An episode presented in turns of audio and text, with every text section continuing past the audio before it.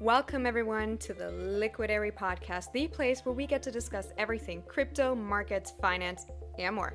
And don't forget to check out our website, liquidary.com, the one stop shop for all the information you need about all your favorite crypto and traditional assets. Before we start, please note that all views expressed here are our own and do not represent the opinions of Ottawale GmbH, and that this podcast is meant for information and entertainment only and is not financial advice welcome everyone who's tuning in for the first episode of our podcast. Um, I'm your host, Sophie, and this is my co host, Thomas. Welcome. And today we have our first guest, a very special person named uh, Raphael, and he is the CEO of a VPN company called Safing. Um, but more on that later. And um, our general topic for today will be online privacy, VPNs, naturally, and also cybersecurity. So, um, a very warm welcome also to Raphael. And um, thanks for joining us. We're very happy to have you here today. Yeah, thanks. I'm glad to be here. Awesome. Thank you for being here as well. Um, and I would like to start with a bit about your background and what you've done in your past and what brought you to your current company. Um, I think you're the CEO of, of, of, your company, which is Safing. Um, so maybe give a little bit about uh, that to start with. Sure, sure. Well, uh, where shall I start? I guess the the funny bit, um, anyone on my LinkedIn would see it anyway, is I started. I'm actually a chemist, and I started off as a chemist, um, and I worked in that field for quite some time. I have a degree in chemistry and engineering, and so this is basically where I, where I come from. Uh, chemistry, or especially pharmaceutical companies, start off as a very um, restricted and organized um, way where everything you do needs to be protocoled and everything that isn't written down never happened. So from that perspective, uh, it's a good good place to start when you want to learn how um, being controlled on each and every step and being mistrusted anywhere you go uh, feels like. Um, and I guess I, the next step that would be interesting would be I have been approached by Daniel, one of my co founders, uh, while I was still working as a chemist, if I, I would want to join him in creating and starting this company called Safing. He already was um, in the middle of it and started with with another friend of ours with David, and the two of them already were doing this part time for a year at that point. And so they, the two of them invited me in, and that was the end of 2017. And since then, I, I so I quit my job, and since then I'm working from Safing, and yeah. So you said you, you were uh, into chemistry and then you you basically in 2017 started the company. Uh, what kind of brought you into into the um, computer science and privacy field? Because i think from chemistry to to computer science at least from my experience it's quite a big step from there. Yes. So i uh, okay. While i was working at that um, pharmaceutical company i was already starting to go more and more into into computer stuff as well. From a personal perspective, I was already interested in it, and I became the deputy administrator of of that company um, during the last two years when I was there, and so I was already involved in the computer part of the of the company, and I learned to.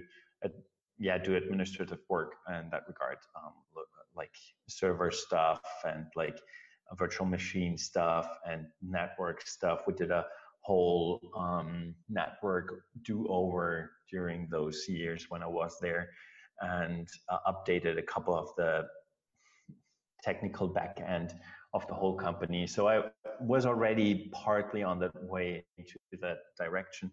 The, the thing why I was um, able to do this, besides um, the personal interest that helped, of course, as well, was that they needed uh, basically an, an, administrator who knew what the requirements for the um, pharmaceutical and chemical staff were. So someone who actually understands what the needs are and uh, can, yeah, sort of like guide the head of IT and the head and like all all of those people um, more and more into the direction that actually was required um, for the staff to to properly um, do their work. And at that point, or even before that, did you ever have like a personal interest in privacy and like cybersecurity, like that whole type of thing, or or maybe even some bad experiences in that area, or like why is that so interesting to you or so important to you?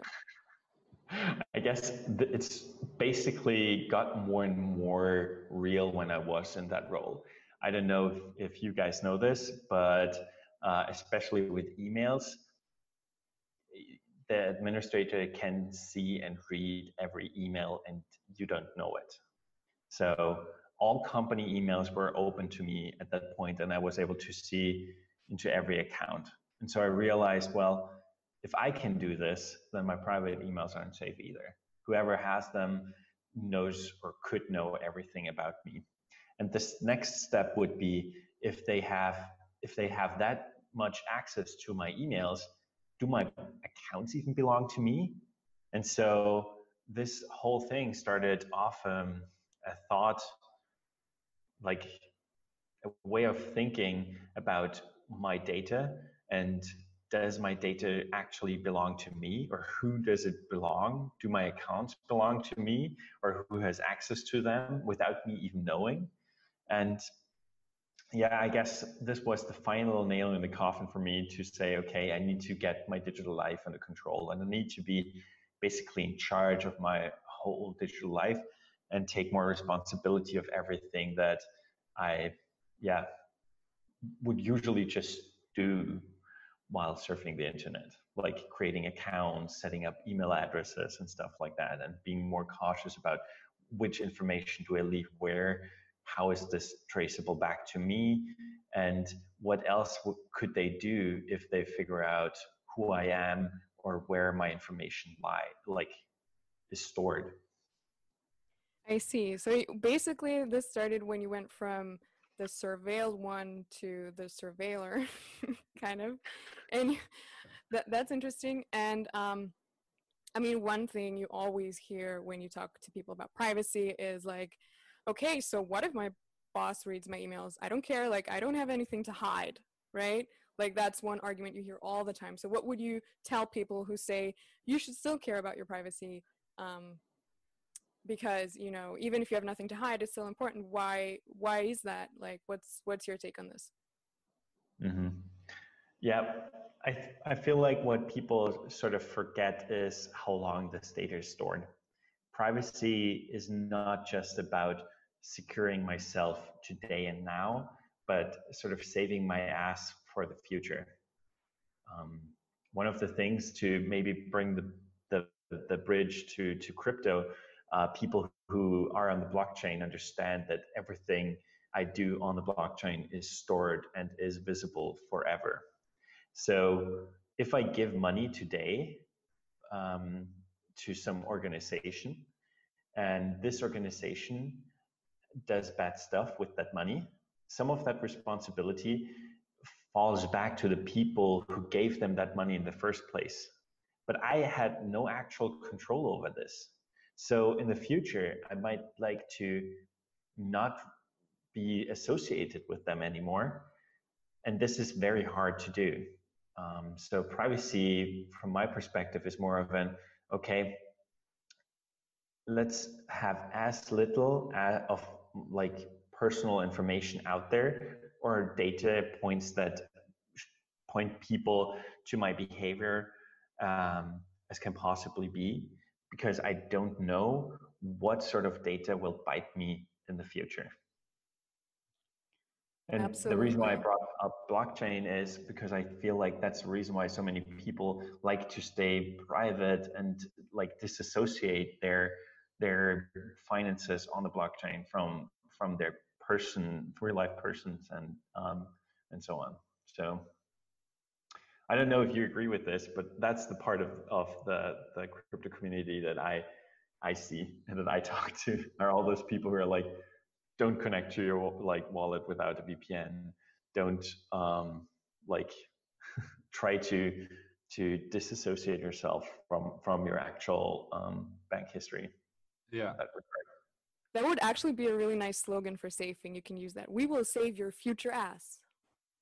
yeah. It, it is. It is. Yeah.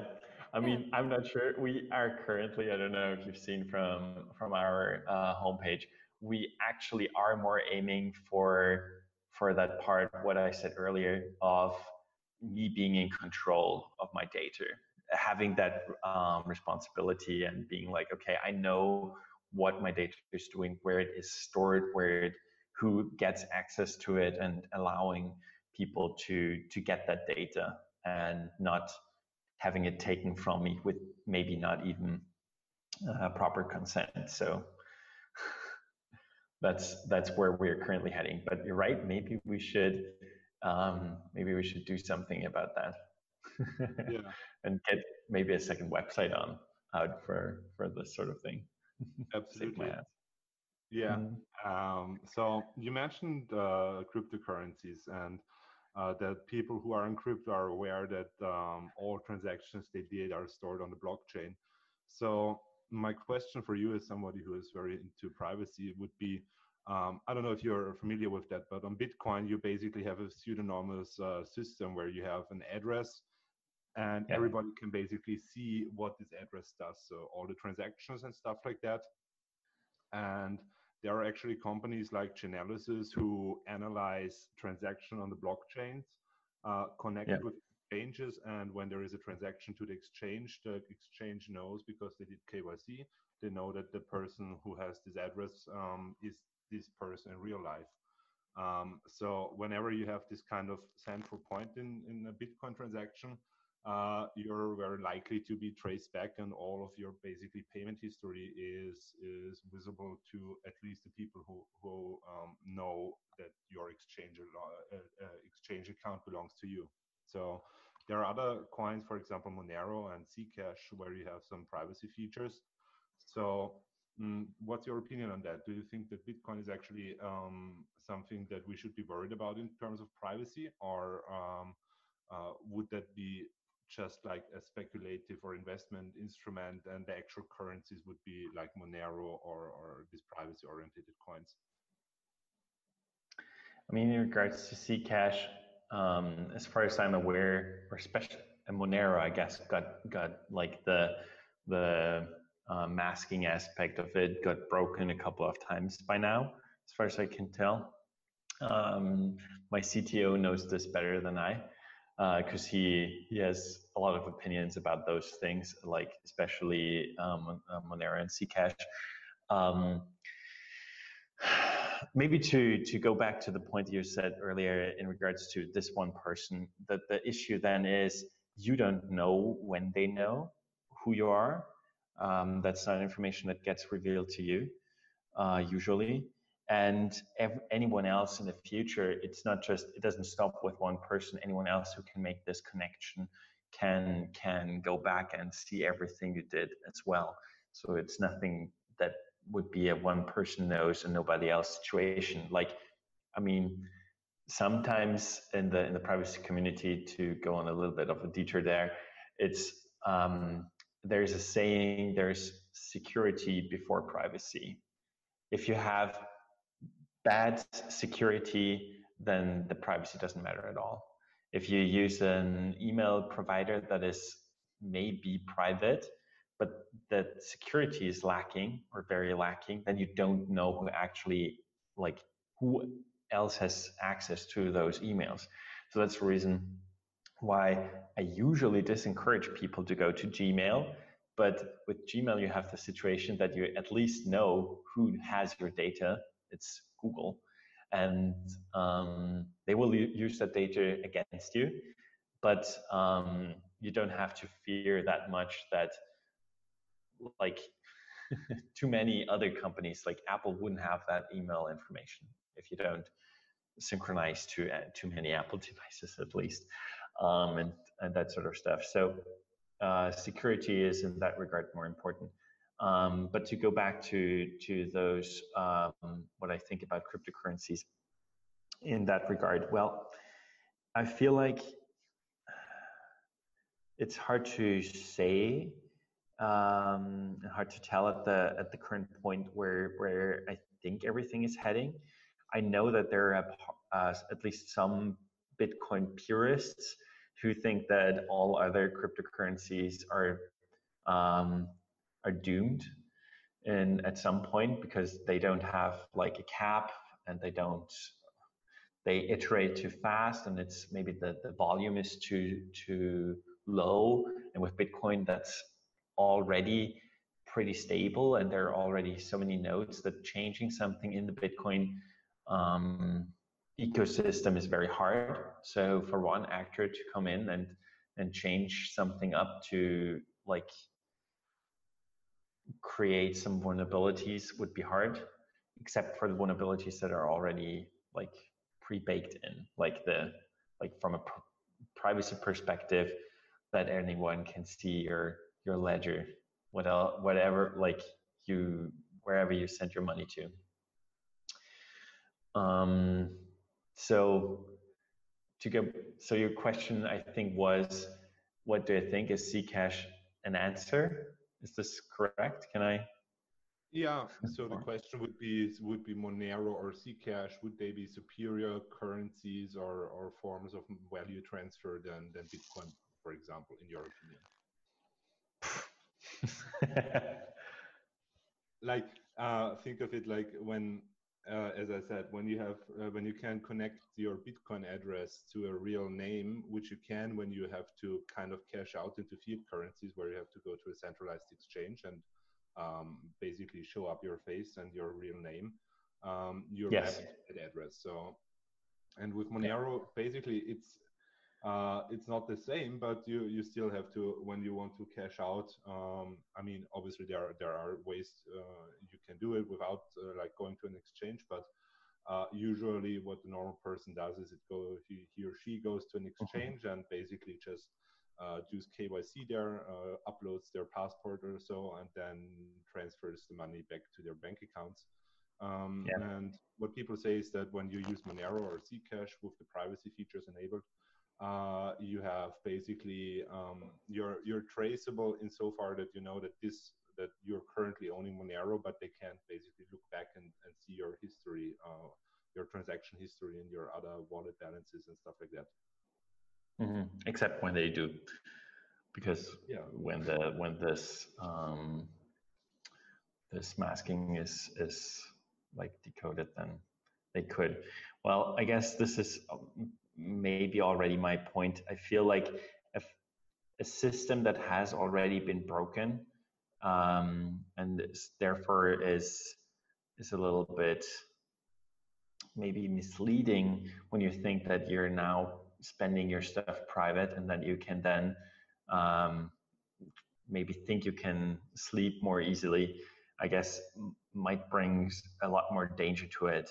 I think having Bitcoin or another cryptocurrency that doesn't have or doesn't claim privacy features, um, where you have to do the work to to be more private, makes you much more aware of the risks. And yes, it is of course more work, but that's that's the thing with privacy. There are always trade-offs, and it's always work to increase your privacy.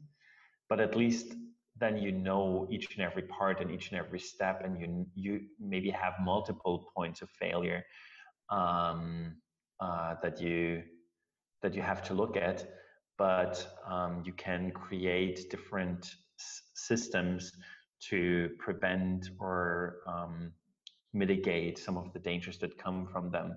And with Zcash and Monero, I guess you might have fewer um, potential risks uh, but some of them might just be harder to detect and harder to do something about.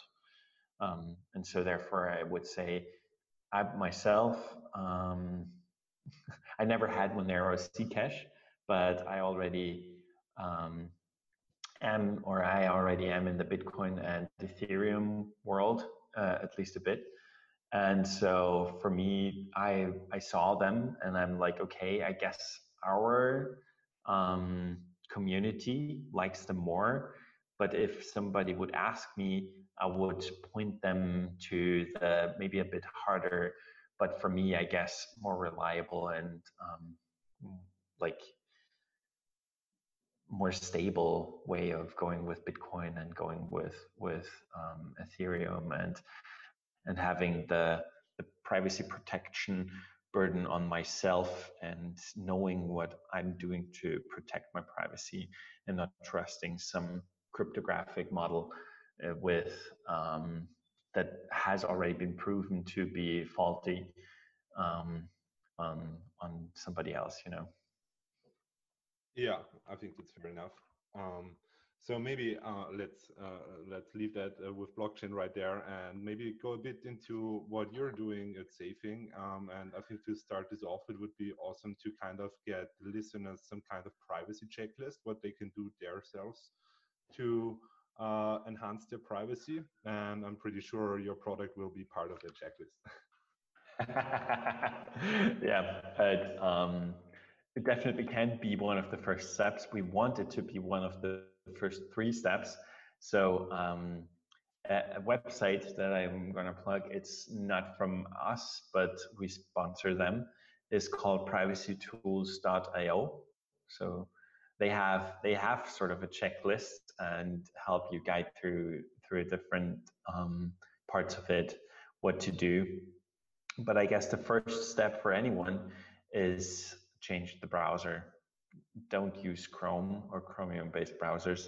Try to get Google um, out of your system.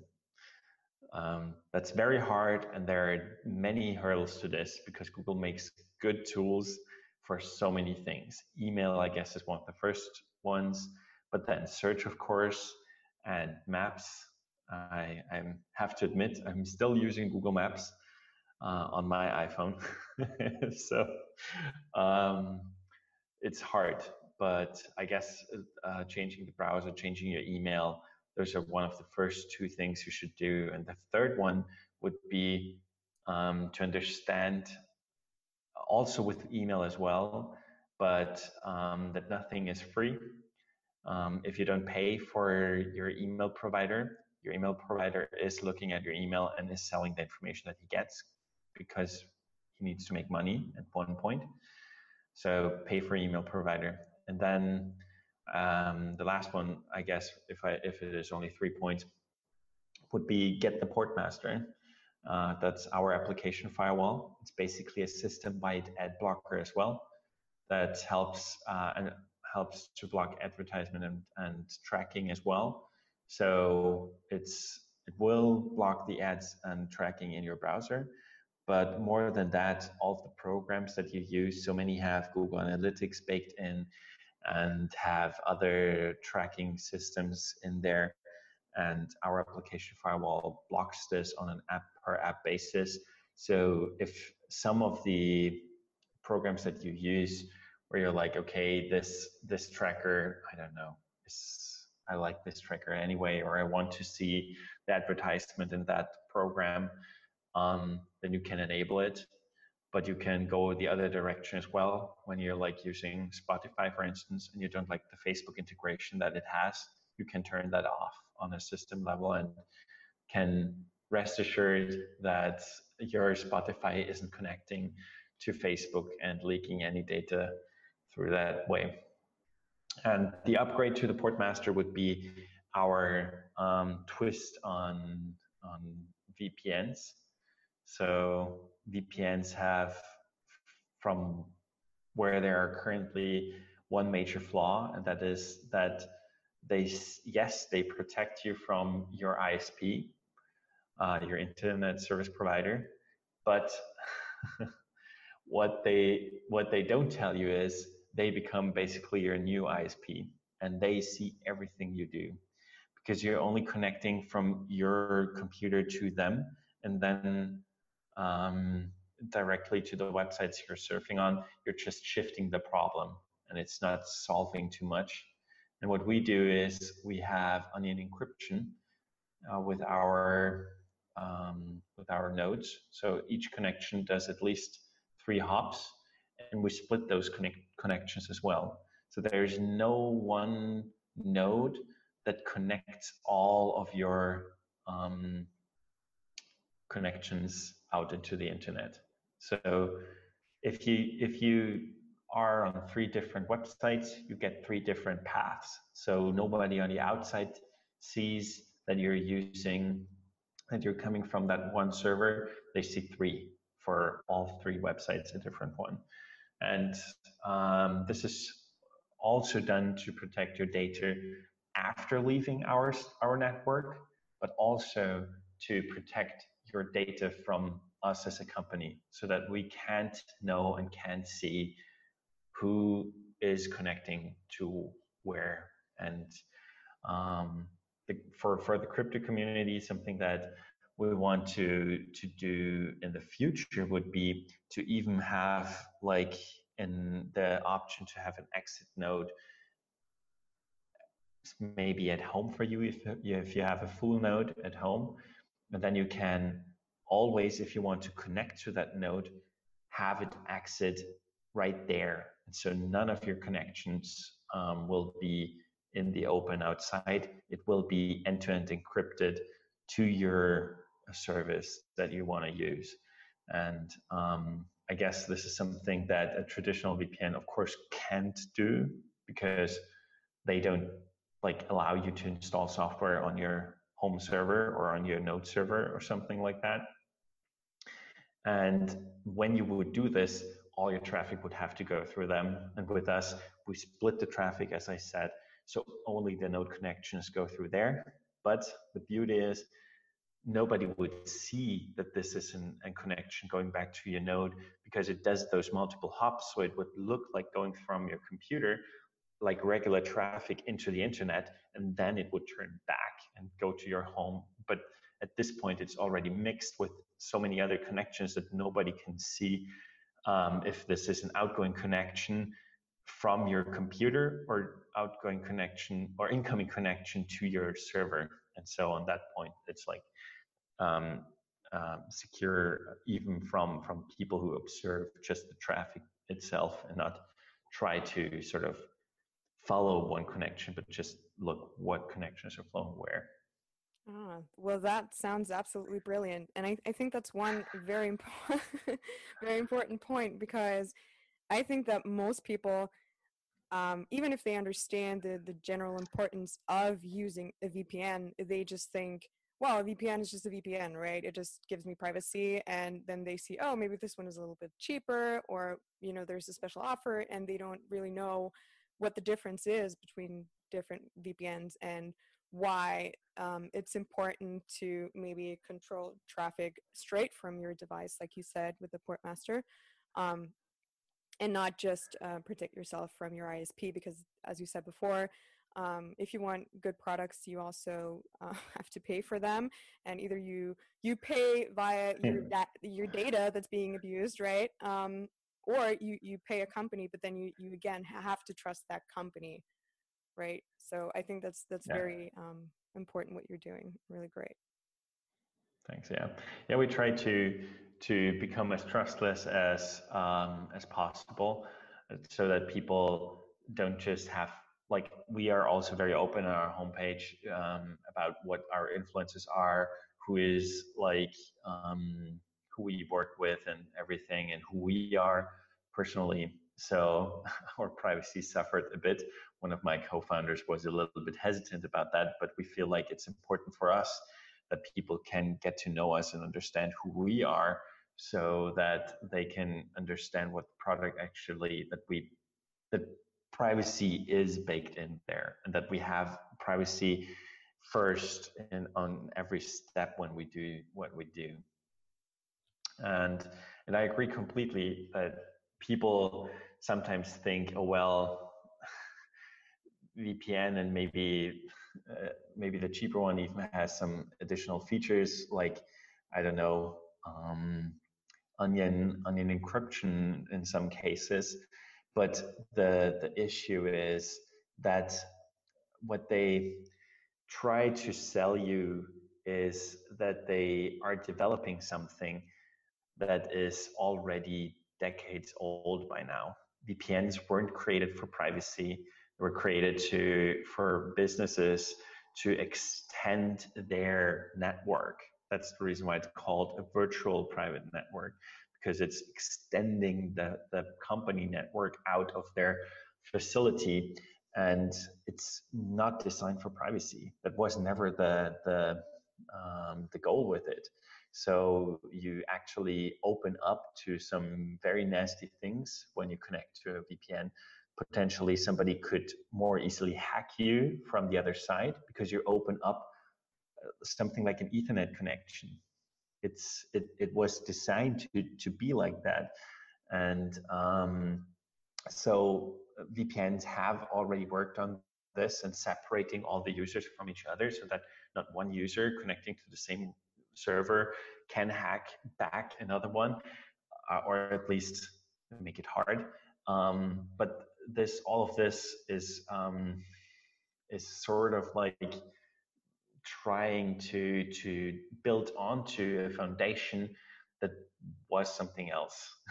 It's like like trying to, and I guess you have all seen, like if you try to make out of a sedan an SUV, and sometimes this looks interesting, but it's never the same thing. It was built for a different purpose and with a different goal in mind.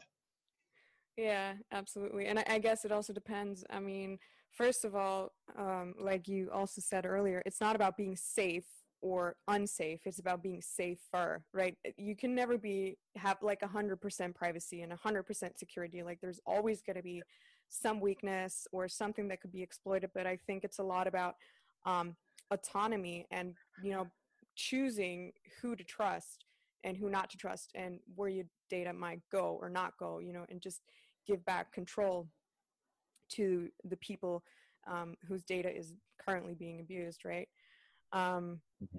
I yeah, so that's um, that's one thing, and um, I also want to ask you something.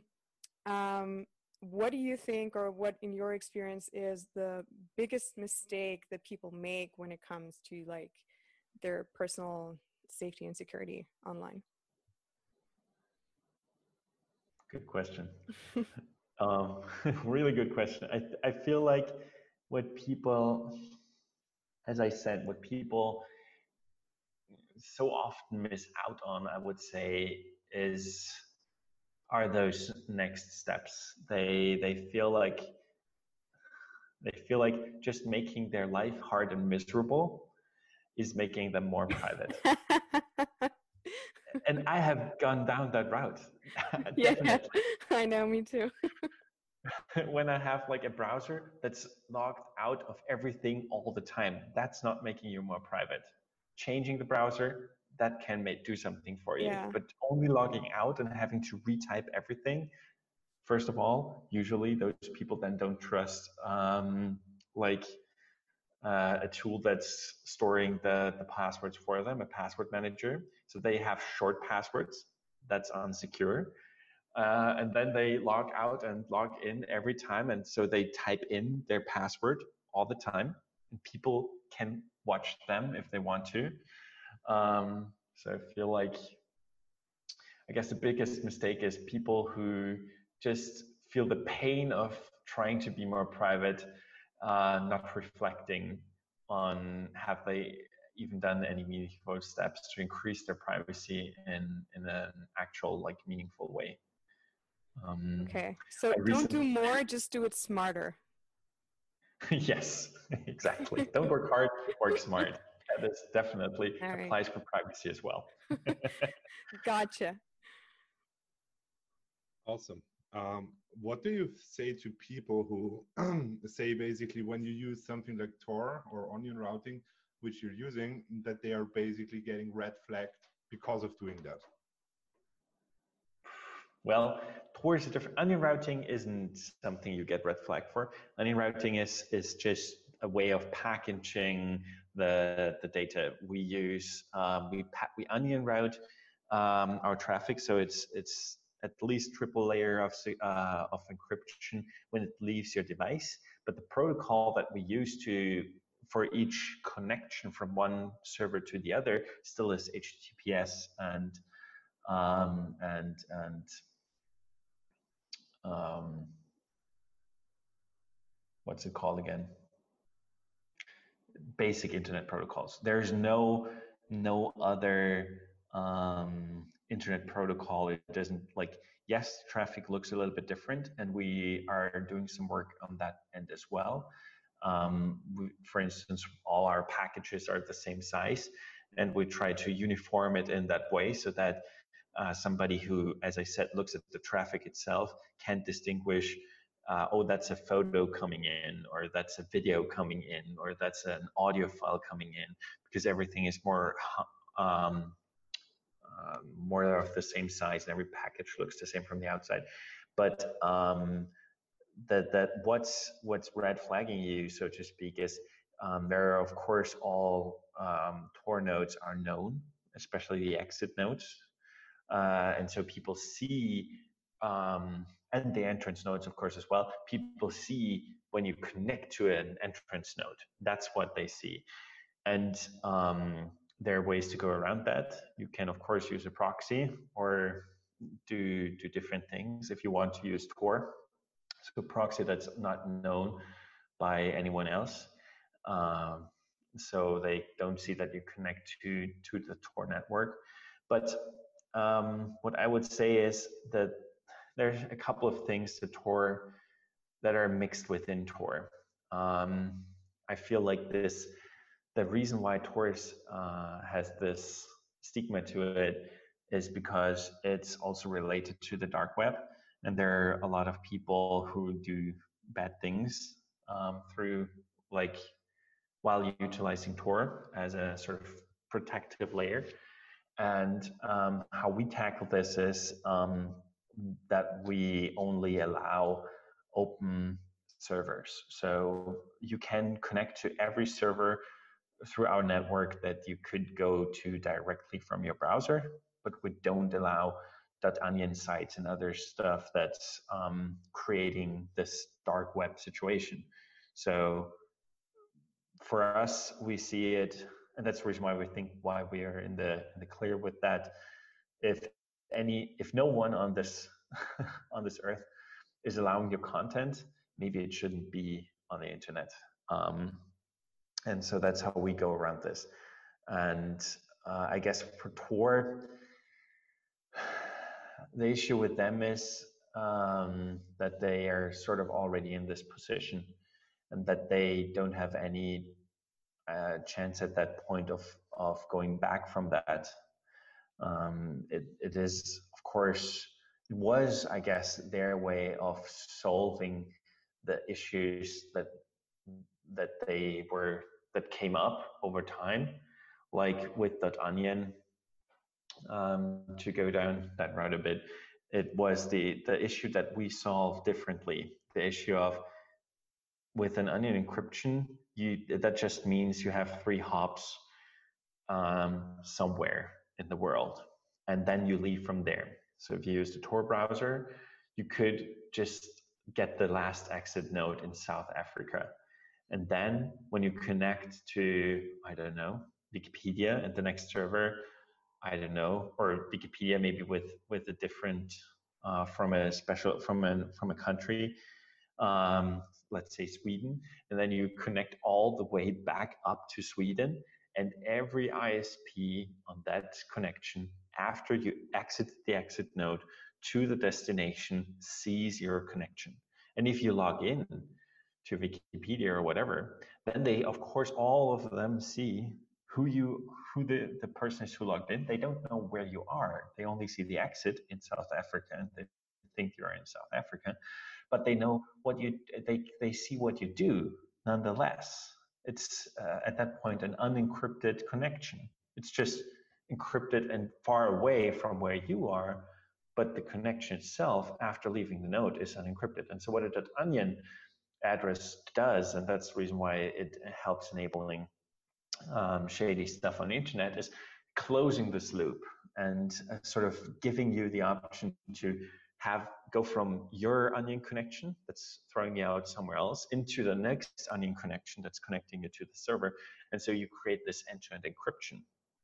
The reason why um, we don't have to do this is as i said we partly allow this maybe with you having having a node on like at your home and being able to to connect that way but the other one is we have actually and are continuing to map the internet and map out where each exit um, might want to go to.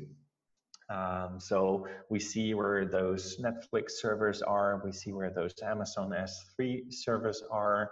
We see where where the what websites are hosted on there.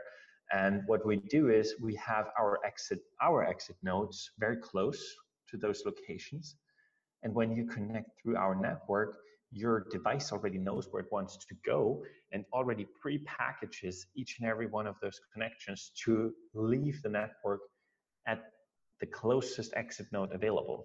So you will never come out in South Africa from our network when you want to connect to a website in Sweden. You will always exit in Sweden. And if the server is in Stockholm, you will exit in Stockholm. If it's in Göteborg, you will exit in Göteborg. And that's that's how granular we designed this to not have to deal with those long connections that are unencrypted yeah, in the open.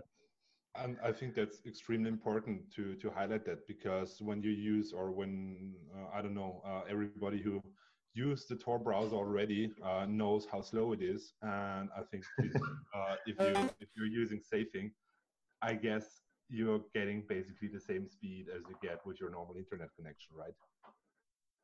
Yes, yes, yes. That partly because of that routing and the Portmaster already knowing where it's where it's going, and partly because our encryption um, isn't the same. It's we we utilize the the concept of onion routing, but our cryptography is a little bit different. Um, our uh, it's open source as well, so you can look at it on GitHub. It's called Jess. Our um, our um, encryption um, tool there, and we already got it audited by Cure53 as well, so that the encryption is sound and it's not just us um, claiming that it is what is good, but somebody else actually looking and going through it. And um, so what we did there is taking this onion encryption and like boosting it in every way as we can because the onion encryption itself is what gives a lot of the privacy.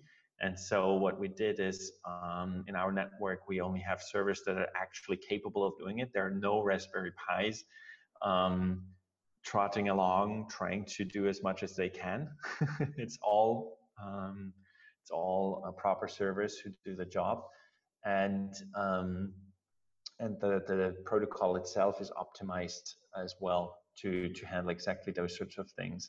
And so that's how we sort of get the speed back, even though we have those hubs and we have those connections and we have this, of course, a bit of uh, delay introduced through through going to, by multiple hubs.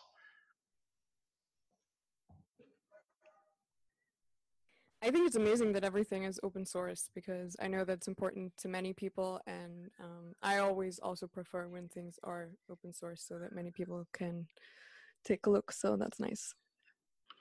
Yeah, and the, the Portmaster is free as well. So the port master, the basic thing is open source and free to use. It's this is the application firewall I already talked about. We sometimes call it a Pi-hole to go. So for people who are familiar with Pi-hole, that's the thing that you uh, plug into your router that's um, protecting all of your devices from tracking and advertisement. Um, with with the Portmaster, it's on your device, and everywhere you go, you you have it with you. Uh, and of course, it's it's more than that. The Pi-hole doesn't know is this a Facebook connection from your browser, and is it there for something you want to do, or is it uh, a Facebook connection from from Spotify and maybe something you want to prohibit? So with us, you have this uh, additional gain of, of being able to fine tune it in that way. Uh, and then the, SPN, yes, is open source as well, and this is the paid upgrade. So that's how we how we make our money. That's our business model. It's the free basic tier that gives you everything without any any any restrictions, and then the upgrade is this VPN Tor um, combination that we that how we call it, like the SPN, and that's what's protecting your privacy um, while surfing afterwards. So the first one is blocking that no information leaks, and the second one is protecting that the information only gets to the people who, yeah, you want it to go to, and no, no one in between. well, that's absolutely amazing. I love that the um, Portmaster is free, so it's you know accessible to everyone basically. I think this is um, this is a really nice thing.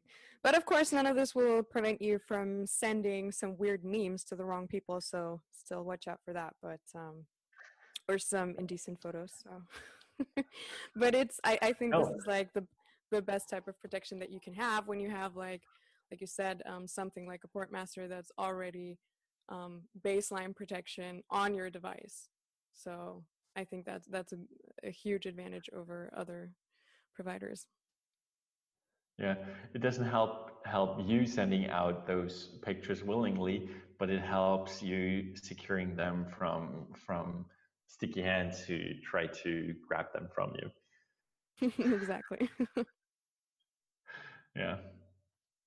I don't know, just a side note here as well, how many people have OneCloud enabled on their standard Windows folders without knowing and realizing that everything they have in their pictures folder is being loaded up automatically. And maybe then they have the Android Windows integration app where every photo, uh, like all the photos from their phone, get backed up to their computer automatically. So wow. photos from their phone got to the, get to their on their Windows machine and then into the cloud. And then they a little bit confused why why is everything in the cloud? yeah. And I think if you really want to take if you really want to take privacy seriously, basically you have to walk through all the settings of your accounts and basically yeah, disable all location tracking, delete all your uh, past history, um, and and really do that. Um, I I did that myself like two weeks ago or so, and like this was a job for three days or so because you know over, mm-hmm. over the time you get so many accounts and different logins and different uh, different yeah stuff that you need to care, uh, care about. Mm, and if you just want to erase like the, the data that you're store you have stored on a Google account, and I'm sure mm-hmm. many people have multiple Google accounts, mm-hmm. um, mm-hmm. it really is a pain to to remove everything there. So Unfortunately, privacy is also some kind of manual work that you need to do, um, but I think it's worth it. And also to sum this discussion up a bit about your company and what you're doing, uh, maybe give about give a bit uh, a feeling what it costs for the paid version um, and where people can go to and buy it basically. Uh, basically. I, I love to. I one one more thing maybe as a suggestion uh, to to those who want to go through their accounts as well and do this. Um, my recommendation would be to get an email provider that allows those um, abstractions of email addresses first, where you have like mail plus whatever at your domain.com or so. So what you could go with is then what I do is mail plus if it is your Facebook account, Facebook random number at yourname.com and change the, that also. So, and maybe change the password also. So get maybe a password manager and, and stuff like that. So if you go, if you go through all your accounts, do the whole, whole thing and get them security wise up to speed as well. Um, so for me, um, I don't know if I mean, it's not a security risk, I guess. I have a unique email address and a unique password for every service I use. So with this plus and then um, just the name of the website and then random number uh, or or letters or whatever, you're creating unique email addresses. So if the email addresses got leaked, you're not um, nobody can sort of start trying to to go through um, um, matching the email address on other on other social media services or something like that. So just a side suggestion there. it's a very good um, suggestion. if you if you already do the, the work, I guess this is only I don't know 30 seconds extra per per account. um, You're right. Other than that, hmm? You're you're right. Uh, but also when you do that, you have to trust one single uh, email provider basically. So when you do this, that is true. Yeah, that's true. Uh, I own multiple domains and have a couple of different email providers. You're right, um, but all of them allow this plus and something um, already. So this this appears to be pretty common. Some some additional thing that I like uh, there as well. That's the reason why I put the the name in there. If they share your email address and you get an advertisement email from somebody else, you then know who was the bad actor and giving your email address away. yeah, that's very true. And I had this already. I'm like, yeah. somebody else sharing my email address, and I'm like, why are you doing this? yeah. yeah, that's that's spooky. But maybe give a bit about your your pricing and where people can go to buy uh, the the Safing product. Sure, sure. So um, safing.io is our homepage. Um, we have currently, uh, as I said, the Portmasters, or I don't know if I said it, Portmasters out already. It's in an alpha stage. Um, you can download it. It works beautifully on Linux and Windows. Uh, we today figured out that we also already can run it on Mac, but that's not official yet. So a little inside scoop there. Uh, and the SPN can be pre-ordered on our homepage as well. Um, it's a pre-order and a waitlist currently. It costs um, you can opt for the early adopter yearly or early adopter monthly plan. That's 990 per month or 99 euros per year. Uh, both of those plans will you will keep uh, for as long as you don't cancel, even if we raise our prices in the future. So um, if you go into the pre-order and the early adopter um, segment, you can get into the wait lists, get your spot. Uh, we will start letting people in later this month and August. Um, I can say how fast we will um, let more people in. We'll see. Um, but this is the process so far. awesome. Cool. Um, so maybe do you have some kind of last ideas, words, or advice? Last words. Yeah, last words for the podcast, obviously. and also, where can mm. people go and follow you yourself, or or maybe also Safing as a company, some social media stuff? Yeah.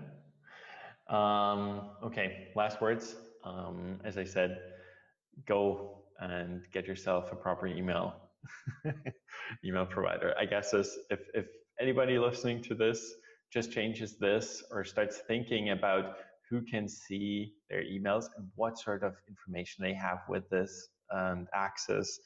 Um, that's scary. You can reset every account if you have access to, to the email address. And they know about every account that you have when they have access to your email address, uh, like your email account. Um, because your email account sees all those sign up emails and everything. Maybe clean that up as well. Um, social media. Um, we are mostly active as a company on Reddit. So you can find us on Reddit slash um, r slash safing eo. So io.